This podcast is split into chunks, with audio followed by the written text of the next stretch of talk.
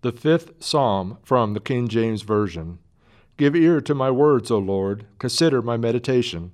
Hearken unto the voice of my cry, my King and my God, for unto thee will I pray. My voice shalt thou hear in the morning, O Lord. In the morning will I direct my prayer unto thee, and will look up.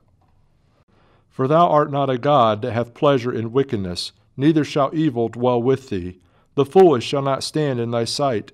Thou hatest all workers of iniquity. Thou shalt destroy them that speak leasing. The Lord will abhor the bloody and deceitful man.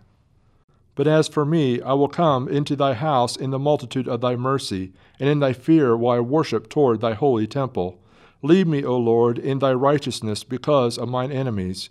Make thy way straight before my face, for there is no faithfulness in their mouth. Their inward part is very wickedness. Their throat is an open sepulchre. They flatter with their tongue. Destroy them, thou, O God. Let them fall by their own counsels. Cast them out in the multitude of their transgressions, for they have rebelled against thee.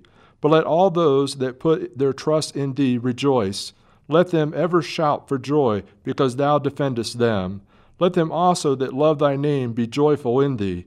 For thou, Lord, will bless the righteous. With favor wilt thou compass him as with a shield.